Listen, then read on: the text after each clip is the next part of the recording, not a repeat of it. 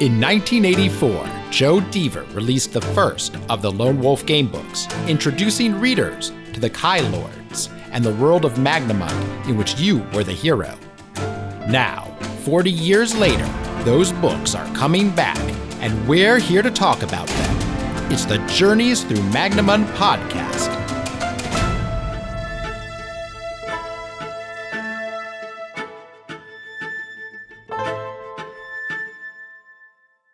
Welcome to Journeys Through Magnamund, the official Lone Wolf podcast with myself, Jonathan Stark, sometimes known as Zip on the community. And I'm August Hahn. Good to meet you. And today we are doing a very special episode. It's not our Christmas episode. Uh, it's not a very special Christmas on Magnamund. Right. But Charlie Brown is nowhere to be seen. the last of the Kai, Charlie Brown. no, today is a transitional episode. We have just finished uh, the uh, posting the fifth episode of the series, which brings the Kai series to a close. Books right. one through five. Right. And I did one of the very first questions that we got uh, on Facebook was when we were putting out the the lineup of how Holmgard Press was going to do the books. We got a question was what are these series? What are you talking about? Uh, so might not be a bad idea to just mention how the how the numbers work. Actually, that's a great idea. All right, so so book ones through what books one through five, that makes up the Kai series, and this is where you are a Kai initiate. You are really still dealing with the aftermath of the destruction of your order. Then books six through 12 deal with the Magna Kai series, where you take on a quest to regain the powers that were that would have been taught to you by your Kai masters had they not all been slaughtered. So now you have to go out and and take on this epic journey following in the footsteps of the very first Kai Lord, a Sun Eagle, and right. find these lore stones. Do you want to talk about the lore stones, August? Uh, sure. Oh, absolutely. So the lore stones are these glowing, palm-sized stones that were imbued by Kai with all of the knowledge through uh, Nyxator, the Great Dragon. Uh, that were imbued with his power, knowledge of the Kai abilities, and in essence, they were created as the MacGuffins for the Magna Kai series. Uh, but they were the objects that would allow you to actually become a Magna Kai, which is the the step where you are a Kai master and you are building towards even greater power. Right. So it's kind of like a big level up. You know, in in Dungeons yeah. and Dragons yeah. terms, you've reached level 10 at the end of book 5 essentially. Right. And you know, that was always a level if in in Dungeons and Dragons where the the focus changed and that's really what happens in the Magna Kai series is you start dealing with events that not only affect this world but other dimensions. Right. Old school gamers would call it name level. Yes, yeah, that's a yes, and you definitely do have name recognition, right? Uh, throughout the Magna Kai series, sometimes helps you, sometimes uh, is a detriment. Actually, the Mag- the Magna Kai series is is one of the first times where you really there are entire missions that you have to spend in disguise. And missions is a great way to put it. it you know, the Magna Kai series is like this travel log. Uh, each yep. lore stone gives you an excuse to go to a different part of the world, and you always have this really clear goal of find the lore stone. And uh, it's a really good framing device, and it, it works so well that it really doesn't tire itself out. Even even by the end of of the Magna Kai series, you're still excited whenever you come across a lore stone yeah as you said that's exactly that's a really good way to put it. It does not tire itself out as a device because it takes you to such varied areas. But now we're talking about the magna kai series and this special is about the kai series. A spoiler alert here. So um, from this point on in the podcast including today's we're kind of pulling back on our spoilers. We've had a lot of spoiler warnings up and and like been careful about what we talked about. That was pretty easy to do in the Kai series because it's self-contained. But the lore but the lore of the Magna Kai series gets so much deeper that it's nearly impossible to not spoil things. Things tie together. There's callbacks. There's there's people that come back from the earlier series and make big grand reappearances. So spoiler gloves are off. And even for today's episode, since we're reminiscing about the Kai series, that's the point of today's episode. We are we're going to open the gates and talk about anything that we want to. Specific sections. So so so heads up uh, from this point for the rest of the pretty much the rest of this podcast if you don't want some of the, the, the plot points or the locations or even the resolutions of a few of the books spoiled now's probably a good time to pause and with that, we're going to jump into a reminiscence of the Kai series. We've had a, uh, some responses from fans this time who thank you to everyone who recorded and left us amazing messages. Uh, we're going to be playing those throughout. And we'll start off with some right here where you can just see how the this series has affected people uh, um, long term over the course of their life.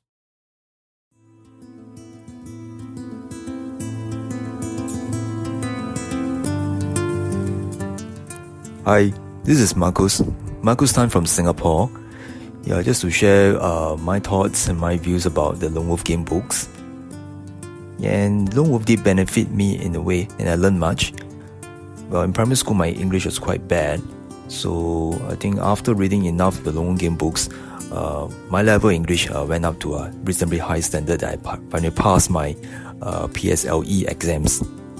And even up to the point where I was checking the dictionary for words like Vassagonia, Sommerlund, Durenor, and I was wondering why these words never appear in the dictionary at all. well, that's a fun fact for sure. okay, hope to hear from everyone you soon. Thank you. My name is Shane Walsh Smith, and I'm a lifelong Lone Wolf fan based in Australia. I don't remember how old I was exactly when I first read Lone Wolf, but I know I was seven when I wrote my first game book and had it rejected for publication, so it was definitely well before that. Many years later, as a graphic novelist, the black and white aesthetic of my monochrome books was heavily inspired by the art of Brian Williams and Gary Chalk in the Lone Wolf game books, art which I meticulously replicated again and again as a kid learning to draw. I was equally obsessed with the Legends novelizations of the books, and John Grant was the recipient of my first ever fan letter way back when I first got an email account. I love the language uh, of Joe Dever in the game books. It's dynamic, exciting, efficient, remarkably complex. These books might have been marketed to children, but vocabulary certainly wasn't dumbed down. I'm still learning new words in my endless rereads. But my greatest joy from Lone Wolf was reading books 1 to 20, the very same copies I read as a kid, reading them aloud to my 10 year old son over the last couple of years. It was a pure joy to share a huge piece of my childhood with him and it pulled a nostalgia thread that snaked all the way back through my entire life. I feel very fortunate and proud to have been welcomed to the Lone Wolf team to assist with the definitive editions, potentially with other projects too going forward. I've been a professional writer for 15 years and this is by far my favourite gig to date. I can't wait to see what the future holds for Lone Wolf.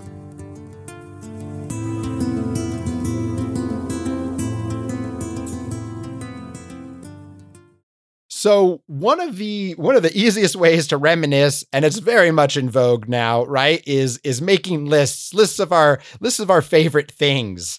Um, so I thought we'd we'd start off with some favorite some favorite things from the Kai series. Oh, yeah, I'm looking forward to this part as well because, to an extent, if you've listened to the last five podcasts, you've heard about our favorites, but maybe not in the detail that we're going to go to here.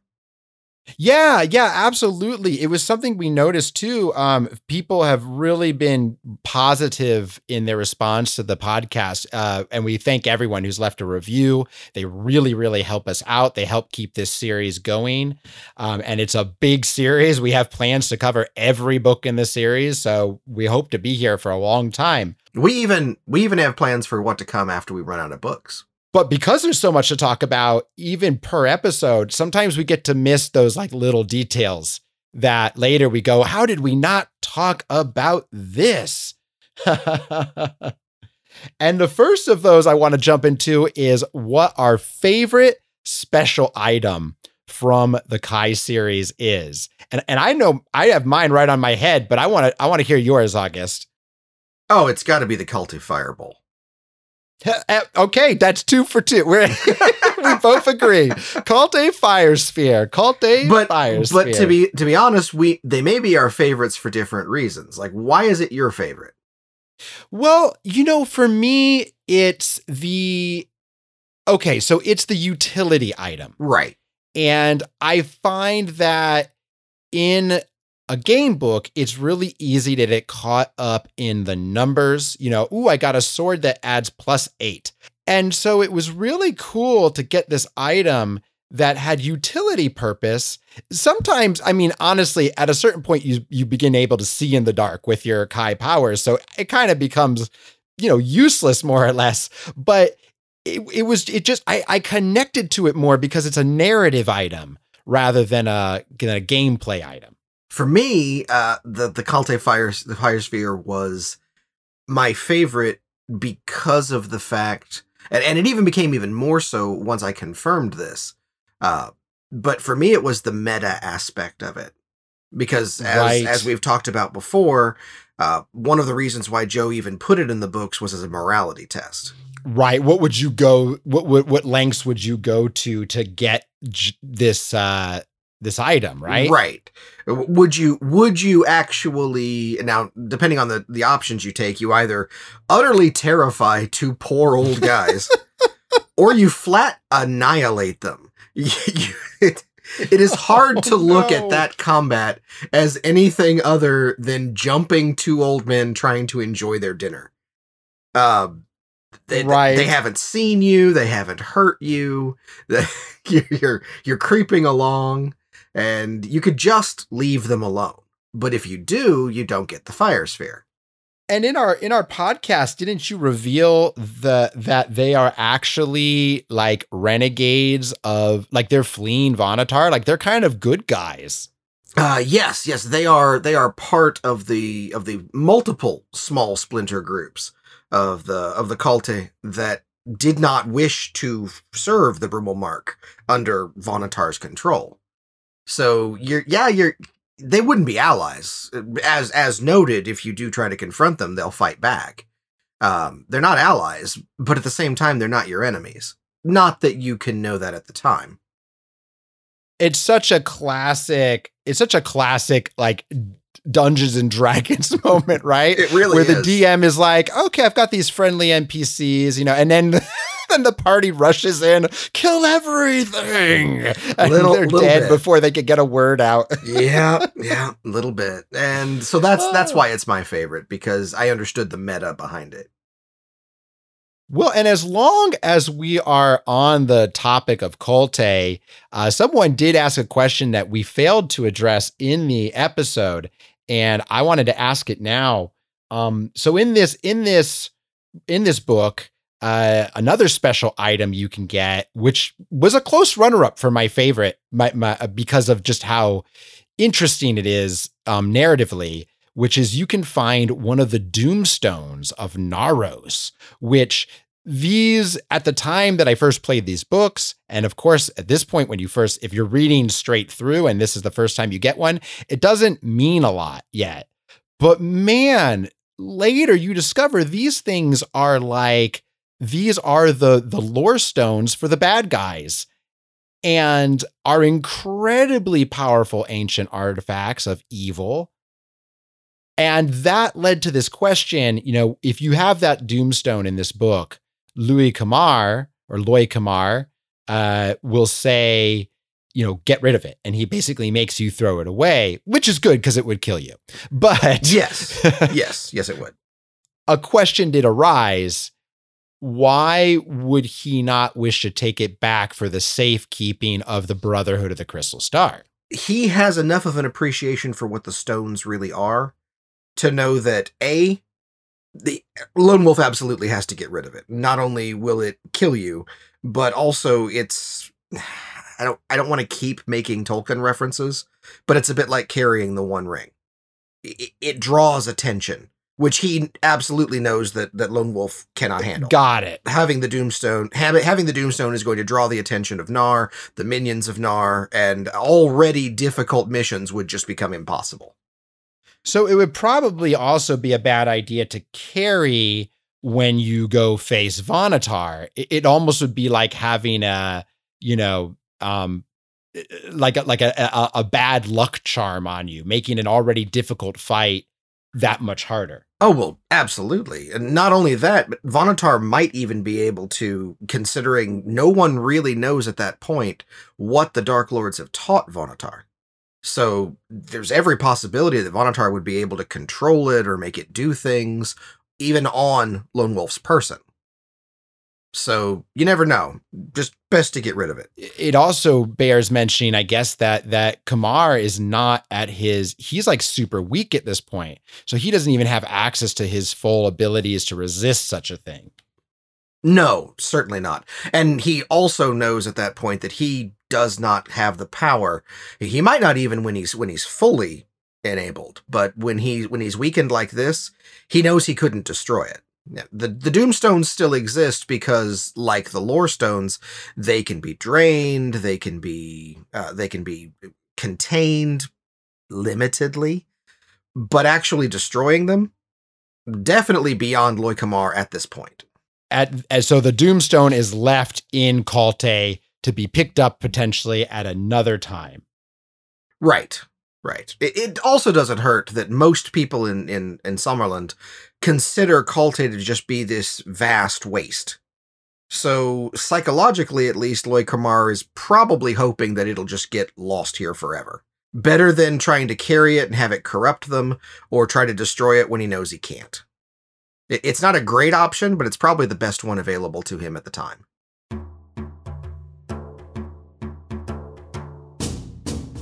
I love the Lone Wolf books. In Book 3, The Caverns of Kalte, you find yourself connected to another world lost in the ice and snow of the frozen wastes of the far north. The remnants of the ancients can still be found in certain places on your quest, and a fascinating example is the two old barbarians you come across with their fire sphere. That's my favorite item, the fire sphere. It's a spherical device that splits into two halves containing an ever burning fire. It's as useful as it is mysterious and serves as a reminder of the strange frozen land as you go about your travels. It just gives you a feeling about the world of Magnamund, how ancient it is, and how much there is to discover. Lone Wolf means so much to me. The first book I ever bought as a nine year old was The Dungeons of Torgar, and I have been captivated ever since. In terms of favourite special item, I'm going to avoid things like the Sword of the Sun and really pivotal important ones, and go for something that uh, might be a little bit different. The Kalte Fire Sphere. I loved it. I loved the fact that Lone Wolf's carrying around this round thing that just bursts into flames. You could be with a group of people in a forest. Someone could say, Oh, we have this food if only we had a way of cooking it. Oh, it's okay. Look, I'll just open this. Boom! Flames. Oh, we're being attacked by a monster. The monster's only weakness is fire. We have no fire. Oh, yes, we do. Hang on a minute. I'll just open this. Boom! I loved it. I loved the fact that whenever you opened it, fire just erupted from it. And Lone Wolf's just carrying this thing around with him. And it's endless, endless fuel, endless fire. I just thought that was brilliant.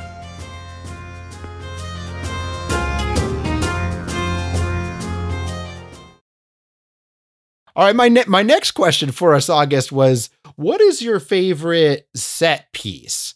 Uh, this could be like a combat, or it could be, you know, something a, a moment of a big action or or scene of action.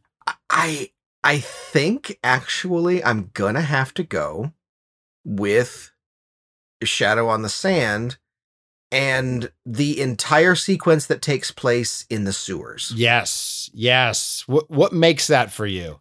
That it that really burned into my head. Um, when I I was when I grew up, I grew up overseas, and I grew up in a military compound um, until I was almost twelve. And I, while we did, we took a lot of vacations. Uh, where I lived didn't have anything like sewers because we were in Saudi, and and the the complex was was built over a large rocky bluff. So there were no sewers. So tunnels, caves, anything underground was absolutely fascinating to me. And uh, so when I read that, the idea of sewers and that you could adventure around in them was like, oh, this city has a dungeon, which is basically true. And I just found that absolutely fascinating. That is that's a great that's a great explanation for why that grabbed your grabbed your memory. And also, I mean, Joe writes those sewers so you know well. It's a it's a great example of how Joe it never feels like Joe has a dungeon for a dungeon's sake. The dungeons always make sense in the world. And I love that. I love that design sensibility. It's not just like, oh, there's a dungeon here filled with monsters. It's like, no, it's a sewer. And it really made sense as to as to why it was there and why the things in it were there. It wasn't like you went in there and there was a bunch of undead. Right. You know? no, there was just things that caused my arm to start to rot off. That's yeah. way worse than undead. Oh, and steam well, spiders. I just love the name steam spider that that is eh, well and we'll get to illustrations in a minute. That is that is not my favorite but they are one of my favorite illustrations. Uh, it, it's a great look at at uh at just how he he framed the page of that steam spider uh, gary chalk. Oh yeah absolutely. So then what what's your favorite? Well same book same book. Uh it's a little before that. It's it's really the um it's everything. You arrive on Barrakeesh or, or you arrive at Barrakeesh and you are uh, Barrakeesh, actually. Sorry. Barrakeesh. It's everything before that, actually. You arrive at Barrakeesh, instantly your envoy is is, you know, killed. Um, while trying to warn you about don't surrender. Don't don't and travel you, with Lone Wolf. Just never. Well, and that, yeah, he wasn't warned of that. Don't travel with Lone Wolf, but also don't surrender here, and you get a really cool um chase through the harbor and then through the marketplace. And I love this for a couple reasons. One, I, I it really was uh, though every time I read it to this day, I get the like Indiana Jones you know, um, from the, from the the music that plays during the the third film, the dun dun dun dun dun dun dun dun every time, every time, I agree, every time, and it's really it's really more Raiders of the Ark than it is, um, you know, the the third film, the the Last Crusade, but it it's it it just encapsulate. I felt like I was in a movie for the first time in the series. I felt like I was in a cinematic experience being running through this thing. You could hear the shouts of the guards behind you. And there is the real chance of failure here and getting caught, which really made the decisions in this section feel um, tense. Oh, right, right. No, absolutely. I completely agree. The only thing missing from that that entire marketplace chase scene in, in Shadow on the Sand would be like at the very end, if you could just, you know, with your bow and arrow, shoot a Drakkarim swordsman and walk away. If you just pull a, a Boris hand cannon and shoot uh, Maruk or whatever his name is. Yeah, exactly. that that would have just capped it for me. But well, since we're on the subject of of these interesting locations, let's let's jump into locations. What what is your favorite uh, location from the series? Uh, Graveyard of the Ancients. And once again, we match up. Once again, of course. Every time I do, I read the first book. I always go there.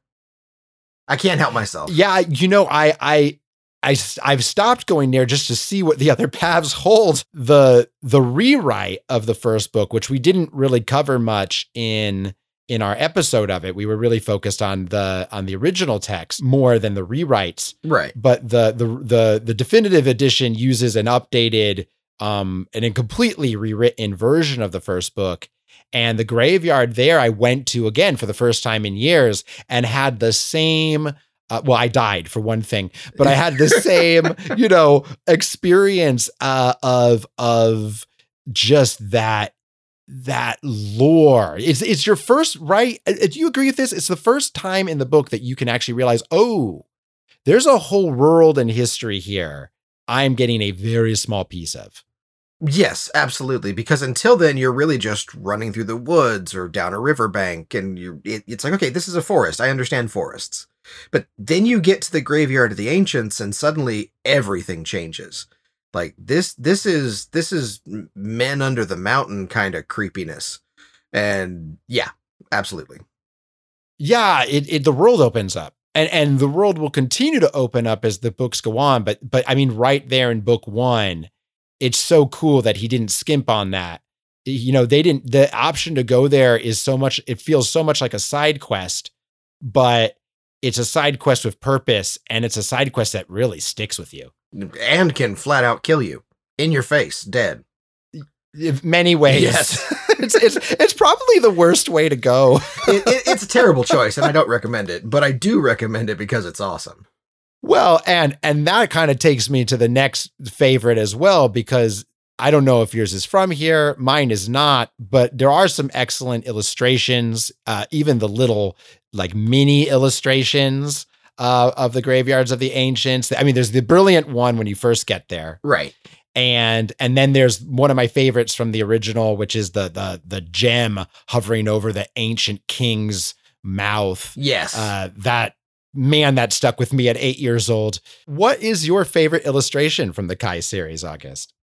Ah, there are so many good pieces of art. Um, I mean, uh, because of how I was introduced to the books, it was also my introduction uh, to that art style, and especially you know that artist Gary Chalk.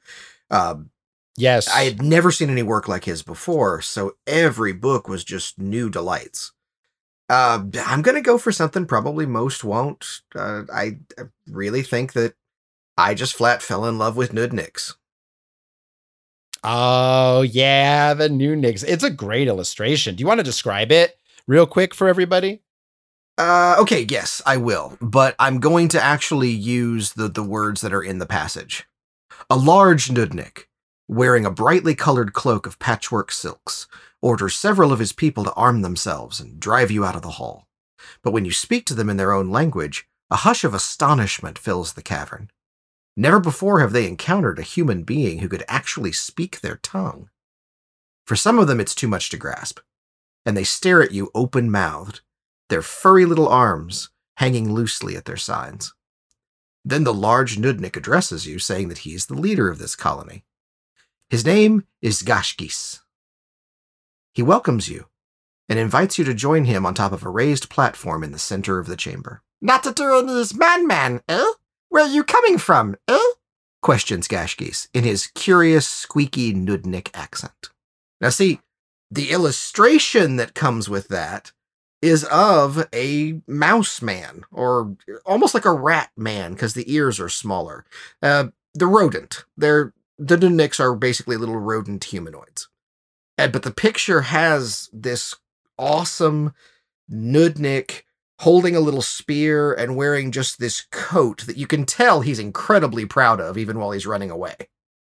And it's brightly colored. It's got patchwork. It's got all these little bits and bobs, and almost like a like a Romani style sash with bits hanging off it. And I just love that illustration. It's always stuck with me. Yeah, and and for those who want to look at these illustrations, this one's on section 144 of Fire on the Water, and August did a great job of describing it. I mean, you know, it's funny because he said he's got this colored this colored um, quilt patchwork robe, and and it's in black and white. But August is absolutely right. I look at it and I think in color. You fill in the colors because Gary did such a good job of clearly in black and white displaying you know what is a quilt work uh robe Right, and he uses a little bit of cross hatching and a little bit of stippling. He he makes the individual pieces just even in black and white look like they're in different colors. And I to this day still think that when I saw it, it was in color. I always double I double take every time I look at it. no, that's a good point. I actually do think of most of these illustrations in color, though I definitely never saw them in color. Uh, your, your brain just fills it in when it's great art. So Well, and book two in particular, Gary, I think it's it's a it's a high point. I don't want to I don't want to pretend that like after that it's downhill. It's not. But you know, book two is the book that actually at one point you have to use the artwork to solve a puzzle, and even his little illustrations that are not full page but are just you know in between sections they're very they're way more detailed than um, a lot of future books will see. Uh, which again is not a comment on the quality. It's just interesting that you know at this point something clearly gripped Gary in this in this text and he spent a lot of time on it Yes. Yeah, he that is that is one thing that uh, especially as you start to work with Gary, you realize just how seriously even vignettes, even just little one-off pieces, just draw a sword. He still labors over that sword and it's great. The the work shows. and and he does a great job of framing too you know this Noodnic picture on 144 you know the the the shoe the tips of the shoes are coming out of the panel the sword is just he's holding a sword which is probably like a, a toothpick size sword but he's holding this sword and it's just slightly like it's just slightly tilting out of the panel breaking the panel the feathers on his hat come out Right, which is Um, which is actually yet- why I always remember it as a spear when it's not. It, it, it is a blade, but the way he's holding it and the way it juts out, my I always remember it as a spear. And you'll see as you flip through this book and other Lone Wolf books that Gary illustrated, you'll notice he ne- he tries to stay away from um just basic square frames. Right. You know, as even the the big illustration, page 350, the end of the book is this giant, you know, tableau, this giant mural of the death of Zagarna. And it it could very easily just fill the page, but instead he creates this really interesting shape where it's I can't even describe the shape. It's it's almost like a house, you know, or a temple shape, and that's where the picture is encased in, with these flags on either side of of Zagarna's broken skull. Uh, not his skull, literally his his flag depicting the broken skull. Really cool stuff. What was your favorite illustration? Oh yeah, here here I'm gushing over yours. Um, I- well, mine is also from the same book, so it makes it easy. Um, and it is section 314, and it is it's a far less exciting moment. You know, you're not meeting strange creatures talking in uh, amazing voices. It's it's just an innkeeper. You're at this inn but the illustration is amazing. It's a profile of this very decrepit looking innkeeper with like scraggly hair and a beat up hat, an eye patch, and it's Yeah, great. he only has the one exposed eye. Yeah. Right. And you don't even see the eye because of how Gary chose to to draw this from the side. It's just the eye patch. And there's this wonderful feeling of sinister, uh, like there's a sinister um, feel to this picture, but also subservience. It's like here's this guy with an eye patch, but then he also has a dirty towel wrapped over one arm and a plate of food delicately balanced in one hand. And then also, just again, that framing that Gary does is out of control here. I mean, you've got not only a shape, but the shape that frames the whole picture is is a window, as if you're looking in through the in window, wi- framed by these gargoyles on either side. So there's a symmetry here that's amazing. And then a rat on the sill, and its tail breaks the frame of the, you know, it, it drapes over the windowsill and there's chips and there's moss. So it's never a complete shape. It's just a really, what an amazing picture for a very simple moment. Right, right. And and the and it turns out the innkeeper isn't even the point of the scene. No, not at all. He, he's just there. He's just and there. yet perfectly captures the sinister, uncomfortable feel of that scene because you are about to be potentially poisoned, and you know you're you you've just witnessed a murder, um, and you know that one of your traveling companions is is trying to kill you, and you know, and yet, yeah, the innkeeper has nothing to do with it. I promise you, you know, he wasn't the murderer. no, all along. Although there are all kinds of people you could blame falsely.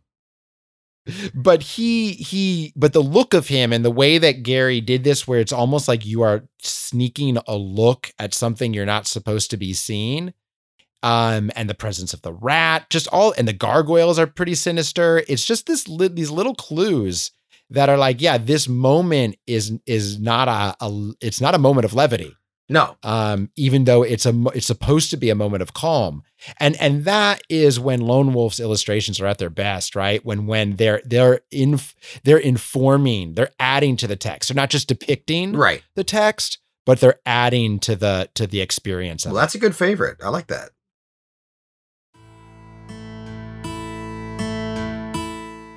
I'd say my favourite illustration in the Kai series is from the final section of Chasm of Doom, where Lone Wolf emerges from the ruins and he sees the bandits being routed by cavalry.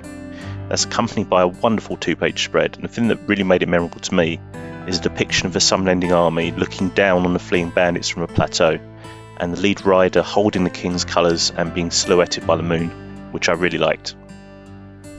Uh, one of my favorite scenes in Flight from the Dark was uh, actually one of the favorite weapons that I dealt with, as well as one of my favorite characters, which was Prince Pelathar. And you end up getting his sword, and you go on your way. And I ended up using the sword uh, through most of the adventure. And then when you lose it in the second book, I always wondered was that something that was ever recovered. And it was funny because whenever I found this group and I got with Richard Penward and we ended up doing uh, an RPG adventure. Prince Pelathar's sword is actually one of the things we actually ended up was going to recover for my character, which is always this great, you know, this legendary weapon. And in my mind, that was going to be found, possibly used and recovered and placed in the place of honor for the Lone Wolf series. Hello. Uh, my favorite illustration would be the illustration in book two where uh, you've come down the stairs after potentially being poisoned, and you see all of your coach mates uh, kind of waiting for you, and you're told to um, study the picture carefully to identify your would be assassin. Uh, I find that picture incredibly cool simply because it's uh, really the first and maybe only time in the series where a uh, where an illustration serves to amplify the gameplay experience.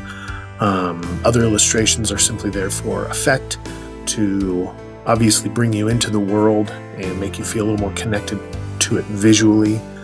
But having that one two page illustration uh, in the middle of the book, in the middle of your adventure, be such an important part of the journey and of the story itself is um, stands out and is is pretty memorable to me.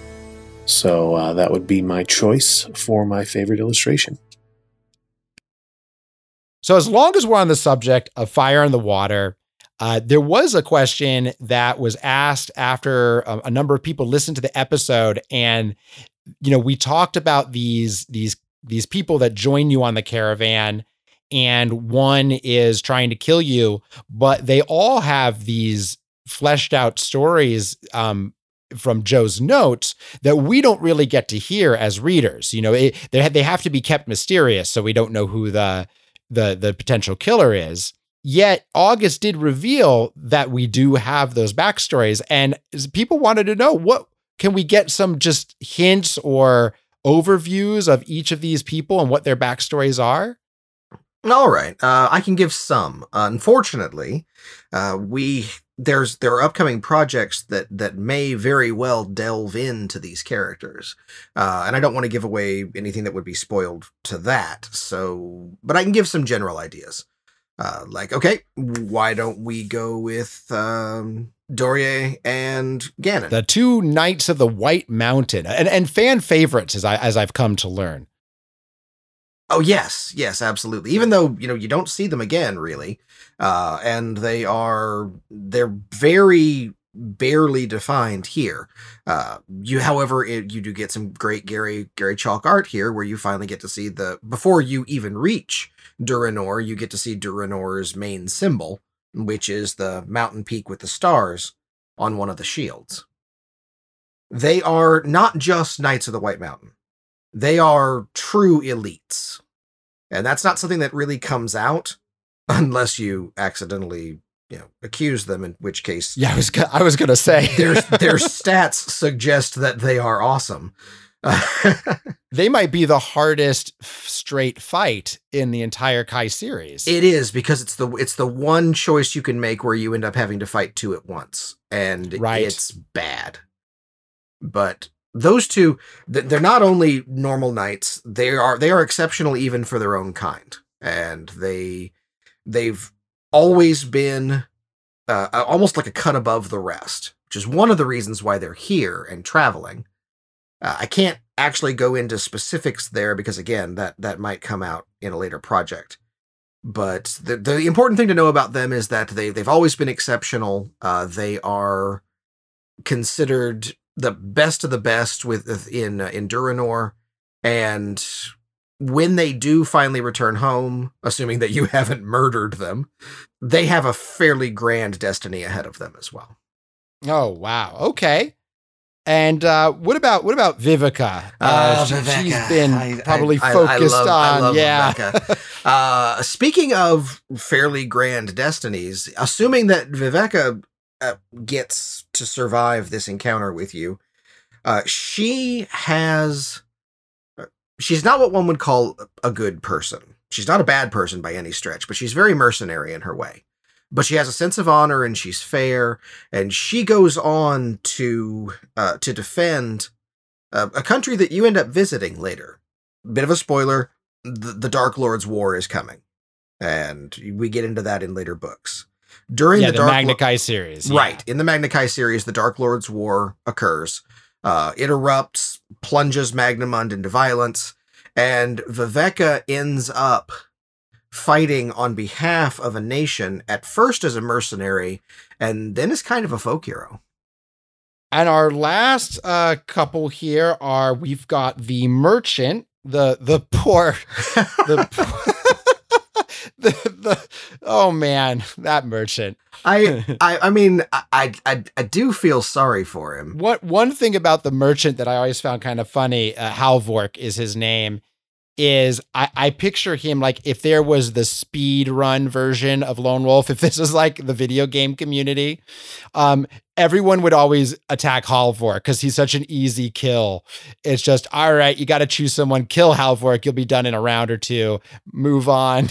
Right, right. If if you're if you're if you're trying to speed run it, but you need the experience, just just nail Halvorc. I mean, one of his one of his combat stats is a single digit. It, it that's how easy he is, and it's just really sad. Uh, Halvorc, there isn't even a lot in his backstory uh, in Joe's notes, but it is noted that, and it's really tragic if he's the one you pick to kill oh, because oh no. he didn't even want to be here. oh, it wasn't it wasn't even a merchant trip he was supposed to make. he's the Kevin Smith character. He uh, this is a little this is bit. the This is the I, I wasn't even supposed to be here today. Normally he travels with his own guards. Uh, uh, this time around he, he was running late and his and his caravan's already out. So he takes a random carriage and it it proves to be a terrible decision. and this whole thing starts, and this is in the text with, with him getting beat up by uh the killing in the overlords, you know, men. They like they steal from him or something. I, I can't, or, or he doesn't pay his taxes or something. Yeah, exactly. It, it's really uh, it's one of the reasons he really is the sad sack of the entire group. Of the entire series, I don't know that anyone gets this sad of treatment in the entire. You know, honestly, I think only only series. Captain Kelman. Because of, uh, of which of everybody who did not deserve their fate, Captain Kelman did not deserve his fate. but man, he went to it a little less kicking and screaming at least. True. Very true. And and then of course we have the last character. you know, this is the one who is against you, Parsion. And what is his story? Okay, he's the one that I can actually talk about the least, uh, because he is a member of the Order of the Serpent, and we've touched on them in the in when we did this book. the The Order of the Serpent is Vonotar's specifically trained elite group of assassins. He is extremely well trained. Unfortunately, his specialty is in ambushes, poisoning, and manipulation.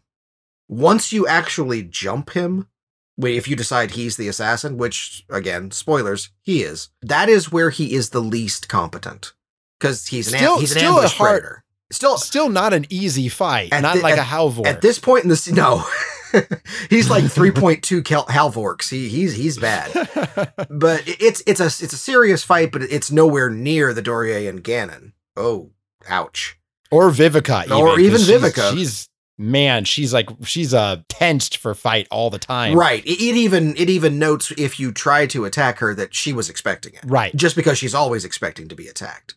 But yeah, so so if you uh, it's a tough fight, but it is his least proficient area of assassination is direct combat, which is why you have a chance of beating him. My only question about Parsion, uh, assuming you can answer it, is is he Sommerlund born? Uh, Parsion is not Sommlending. Uh, he is specifically he well he's not half Vassagonian, but he has Vassagonian blood.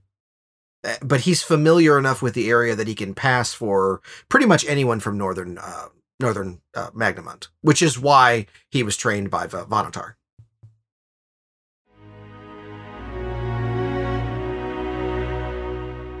Hi guys, it's Dan Webster from the UK, lifelong fan of the series. These are without a doubt my favourite characters, settings, and adventures in any medium I've come across. Uh, my book collection is my pride and joy, uh, that's still ever growing thanks to the great work of Ben and his team. Keep up the good work. And of course, you guys with the podcast I look forward to each month. Now, I can roll three of the questions pretty much into, into one, uh, which would be combat encounter, illustration, and an insta death. And I'm referring to the two Helgast encounters in Book 2 Fire on the Water.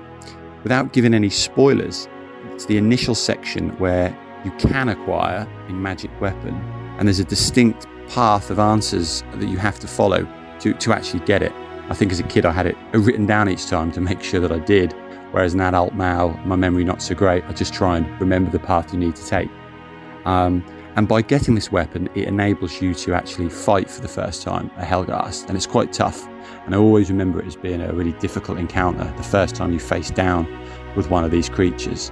Um, made even more so by the way that it's described uh, when it changes from a human form into a Helgast with its skin decaying and peeling back from its skull, its eyes burning with a red glow, two long fangs protruding from its jaw. That description always stuck with me, and it ties in really nicely to the second time you come across a Helgast. And this is where, if you do not have the magic weapon and you didn't fight it in the initial section either, you would come across an insta death. And it's that shock and realization, especially the first few times, like, how do I how do I acquire this weapon? What did I miss?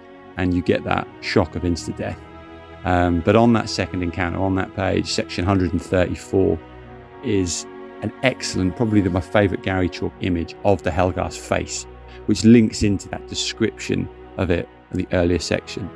It's just fantastic. And whenever I think of any kind of description of an evil creature of any kind, or the look of any evil creature of any kind, I always come back to that with the Helgasts. So thanks very much. Keep up the great work. And as always, for Sommerlund and Mackay.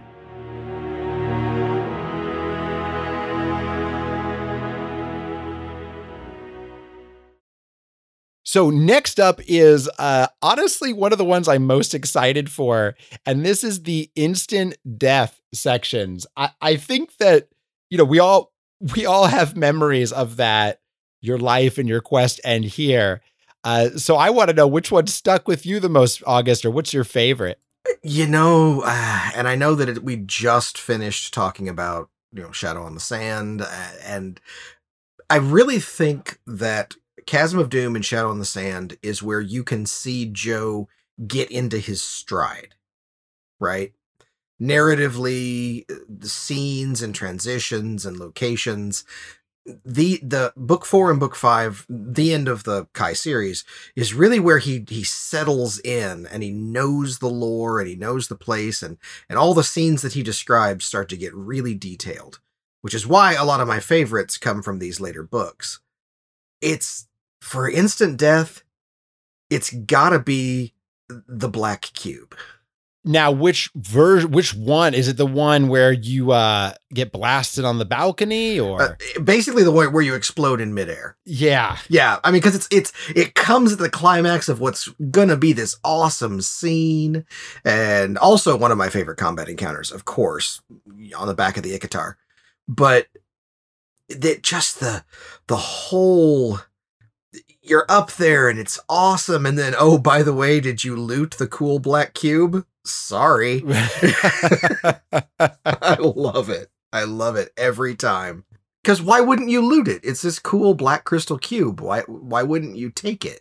Well, and it's an example of you know how the how dying is as memorable as completing the adventure, which really is, you know, if you if you it, it's not fun to die, um, especially when you're thinking, man, I, I struggled so hard to get here.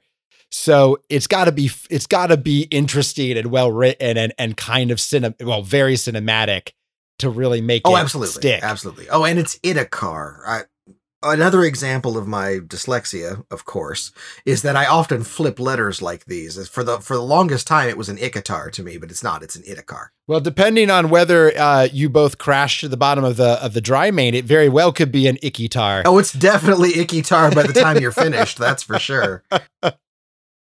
Well, my my pick for this is uh, similarly. It's it's one of those. Um, it- it's not. A, it's it's a it's a death that has meaning beyond, and and I love the moment. It's almost like the. It's one of those where it's a bad ending rather than a sudden death, and it's from a book that we actually haven't talked a lot about today, which is Chasm of Doom. Um, this might be my favorite instant death in the entire Lone Wolf series Oh wow! it certainly has stuck with me um, as something you could do with instant deaths, and it comes after um, you you make this misstep and you get you get knocked out, and the way you're thrown into this cell, and it simply says you are unable to stop the sacrifice. When the time comes for your cell door to open, it is the bony hand of a skeleton that turns the key. And man, I love that because it without in so few words, it tells you exactly what's happened outside of the world and how big your failure is. yeah, it's it's kind of a Raccoon City death. Yeah, it- yeah, eh, right. And and what I love about it is that it, it almost sets up an entirely new timeline in which you could set adventures in. You know, the bad timeline. Well, right, because you can easily take away from that scene. You could take away the idea that you you don't die, you fight your way out, and suddenly you're in freaking medieval Raccoon City, surrounded by the undead. Yeah, so these stories where or these endings where the story continues, I, I just find really interesting. Well, I mean, Right. it doesn't continue for you. Your life and quest end here, but you know, Right. it, it, it goes beyond just well, Lone Wolf is dead. It's no, the world has changed because of your death. Uh, That that's that's good DMing. You know, when it, when a character dies in a D and D game, uh, it, you want to make it matter. Oh, absolutely, absolutely. Uh, so many of the so many of the deaths, the instant death sections, are at least the kind that raise other questions, like this one. Yeah, that that's a good favorite. I like that one.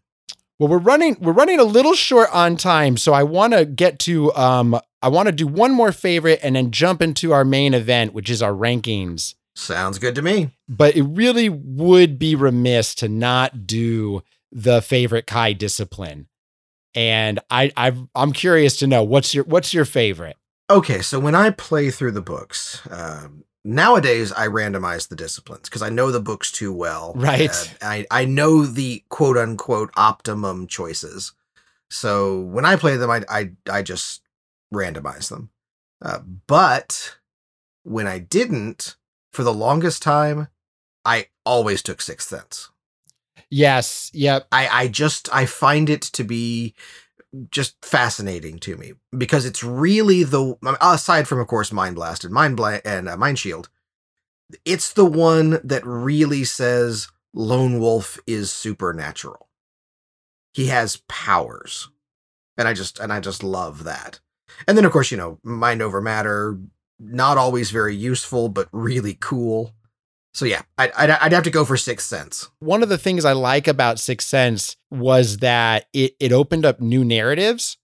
You know, I, Right. I want as a kid, I was like, I want to know everything. Right. And so taking Sixth Sense was the only way to get access to the deepest levels of lore. Uh, but later on, I realized that tracking also was a bit of a lore shield. Um, what I mean by that is it was like a gate, a lore gate. You could, you know, behind tracking lay all these other stories and information. I love the idea of you're traveling the world and you're reading the signs of this world and they're opening, showing you different paths or clues or, you know, it's it's a it's a book that there's so much lore that's happened before you got there that sometimes even finding a body and being able to use tracking to tell why this body is here, what might have happened to them is just fascinating right, to me. Right. And, and the disciplines are also this great way for Joe to gate not only what lore you learn, but to show you how much lore Lone Wolf already knows. This may be controversial, but favourite instant death. Well, during the first five books, I didn't suffer an instant death. And I know there'll be some people, no way, how could you not have died? There were some fights that got really close. There were some times I'd be really low on endurance points, but I didn't suffer an instant death. I obviously, as a kid, was very good at game books. The first instant death I actually suffered was in The Plague Lords in Book 13, when I remember, I can remember vividly being outraged at a random number roll leading me to falling off some platform and dying. And I can remember thinking, I'm Lone Wolf. I've travelled to the Darklands. I've defeated Dark Lords. I've been here. I've been there. I fall off this and instantly die. I can remember being outraged. But in the first five books, I didn't suffer one. Well, let's jump into the main event. This is where August and I have ranked the series. So here's how we did this, just so people know. We um we assigned values to the books. And it wasn't just a simple one, two, three, four, five. You know, the, the, it's an exponential curve. If if August said, you know, a book was was his favorite and I said it wasn't my favorite, it's going to get dragged down the list a bit. If we both picked a book that we didn't wasn't our favorite, then, you know, it's going to come up pretty near the bottom. So that's kind of how this works. So we're going to start at the bottom and and and note that these aren't this isn't bad. It's not like okay, the one at the bottom is a bad book. Right. When you rank them, it's not a it's not a con a condemnation of any particular book. It's just something has to be fifth. Right. Exactly. And in this case, fifth place uh, was Chasm of Doom. Chasm of Doom. And does that does that surprise you at all, August? Not really. Not really. I mean, the the Shadow on the Sand has the benefit of being the, the big double book. It, then again, and then you have the first one, always going to be a favorite of somebody. Then there's, yeah, uh, of them all, that doesn't surprise me at five. Yeah, and and I think you know I actually really like the story in Chasm of Doom, and it introduces my favorite villains, the acolytes of Vashna. But it does, uh, compared to the others, it feels like there was more he had to cut. Joe had to cut, um, and and it could have benefited from being a double book almost, you know, than as much as Shadow on the Sand. Oh, I, I don't think anyone would dis- disagree that all of these books, for the most part, feel like there's enough story for four 500 sections. The book in fourth place might surprise you. Okay. This was Fire on the Water, book two. Okay, that that is actually surprising. I would not have expected that. And this might anger some fans, but but that it's actually my least favorite of the first five. Really? Okay. And it was kind of in the middle. It was right in the middle for you. And that's Right. why it ended up dropping this low. I, I will say this in defense of why I always put this book la- last. It is the most linear of the books. Absolutely, it, it just has to do with the writing is amazing, the story is incredible, the pacing is great, the scenarios are great, but there's just not that many reasons for me to replay it. And I have replayed it a number of times when I'm doing my runs of the series. And it's the one that I always get a little bored in just because my choices don't matter, don't feel like they matter as much as some of the later books and some and and honestly book one. I kind of feel the same way.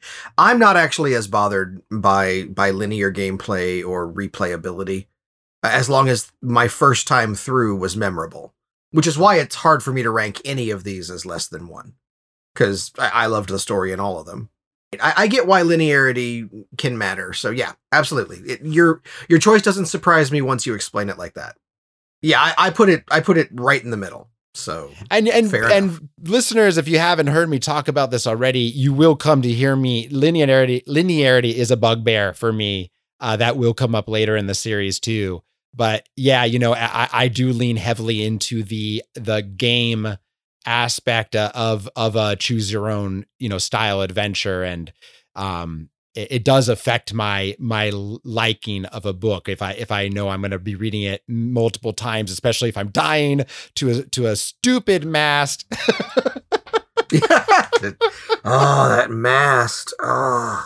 But all right so what's next? Book three is or or, or spot three is also book three. Cavern caverns of Kalte which I, I know gets some flack uh, from from fans sometimes. I, have I've heard mixed responses to this, but I think any everyone would agree that the setting and the the mission are are both awesome.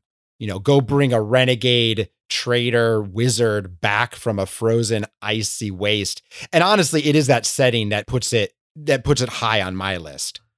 Oh, sure, sure, yeah. Uh, it's Again, everything has to have a rank, so some things get ranked lower than they deserve. It's just the way it is. Uh, for me, it's four, just because of how I rank them.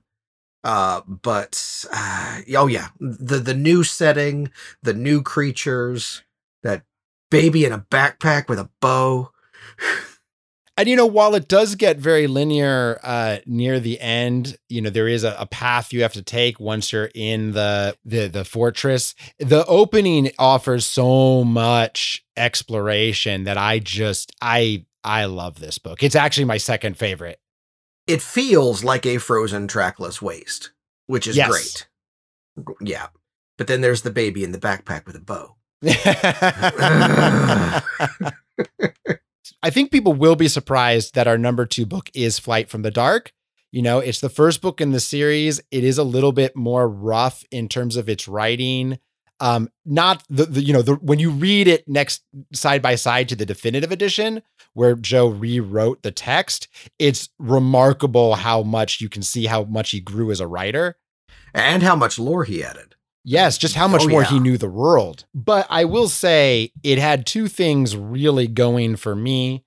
And that is the nonlinearity. I mean, it, especially the original version, you just feel like you're going, you're lost in the woods. And honestly, just the setup. I mean, it's mm. a setup oh, that yeah. sustained a series for 40 years.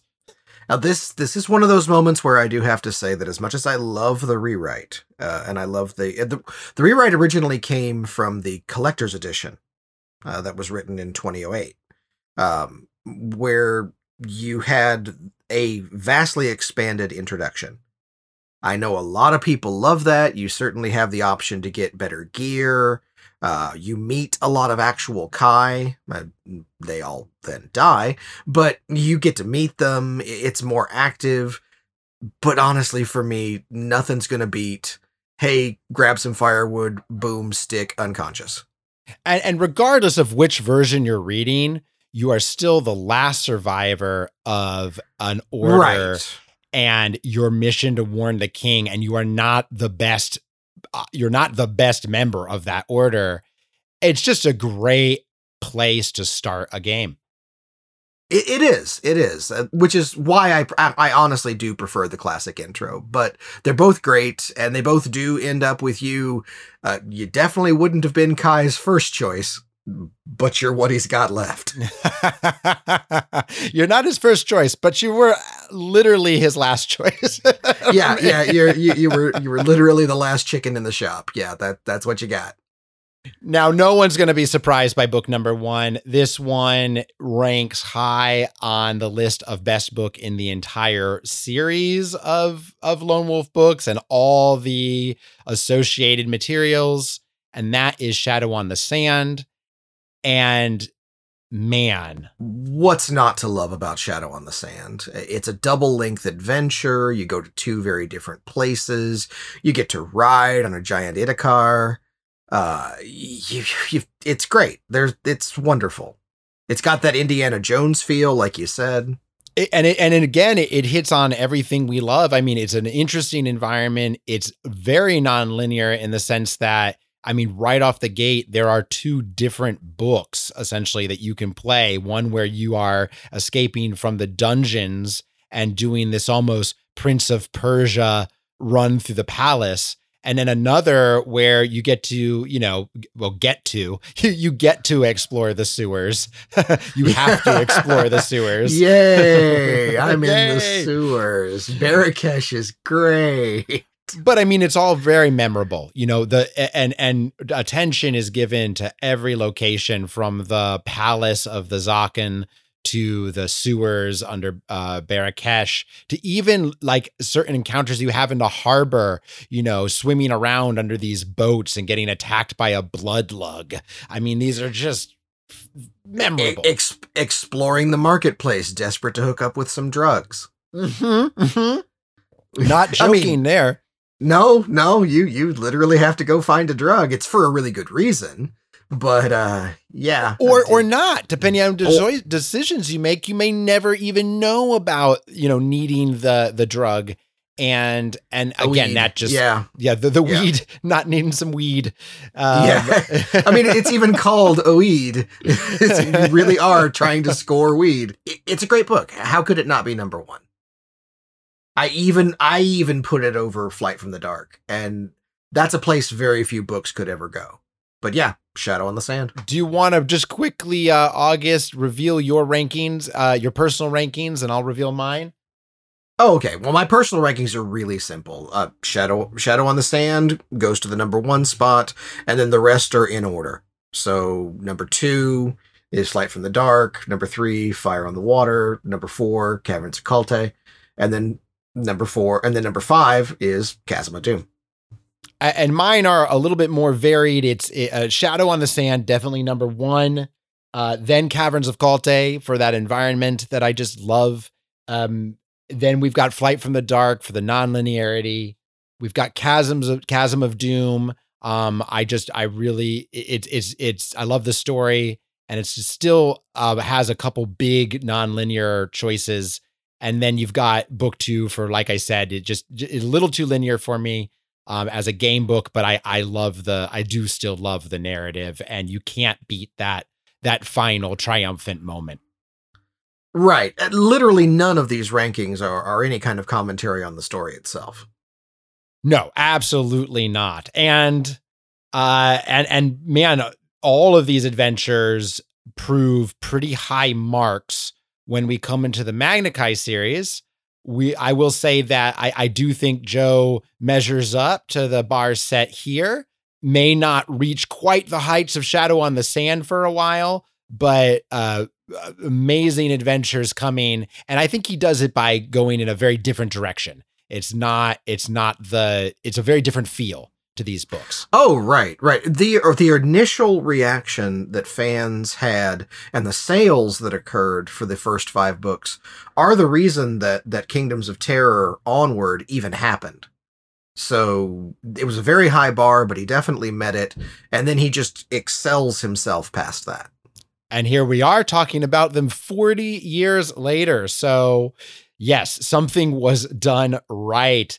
And the last thing I'll say about the Magnakai, just as a bit of a teaser for you, uh, when we start it next month, the Magnakai series uh, does start to introduce new some some interesting new mechanics. Nothing completely, you know, changing to the way you play the books, but there are there's range combat. You can do um, you get bows and arrows.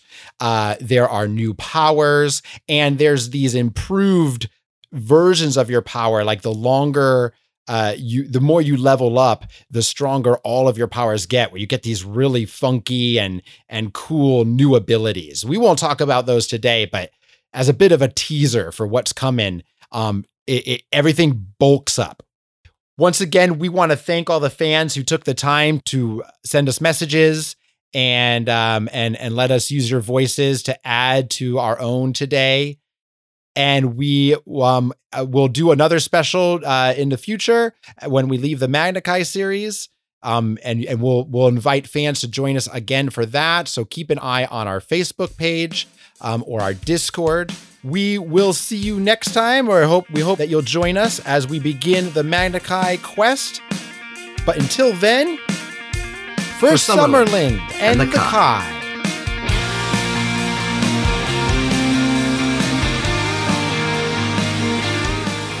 Thank you for listening. to another episode of Journeys Through Magnamund. We hope you've enjoyed this revisiting of one of fantasy's longest running series. The music you're listening to now is Forged in the Sun, a new musical track from the Brotherhood of the Crystal Star, whose mission is to create music inspired by the Lone Wolf series. Visit brotherhood.rocks to get more awesome music from them. The opening music for the Lone Wolf podcast is composed by Ed Hicks, and incidental music comes from Alexander Nakarada. Visit his Patreon and become a patron to receive royalty free music for your own podcast and other audio projects.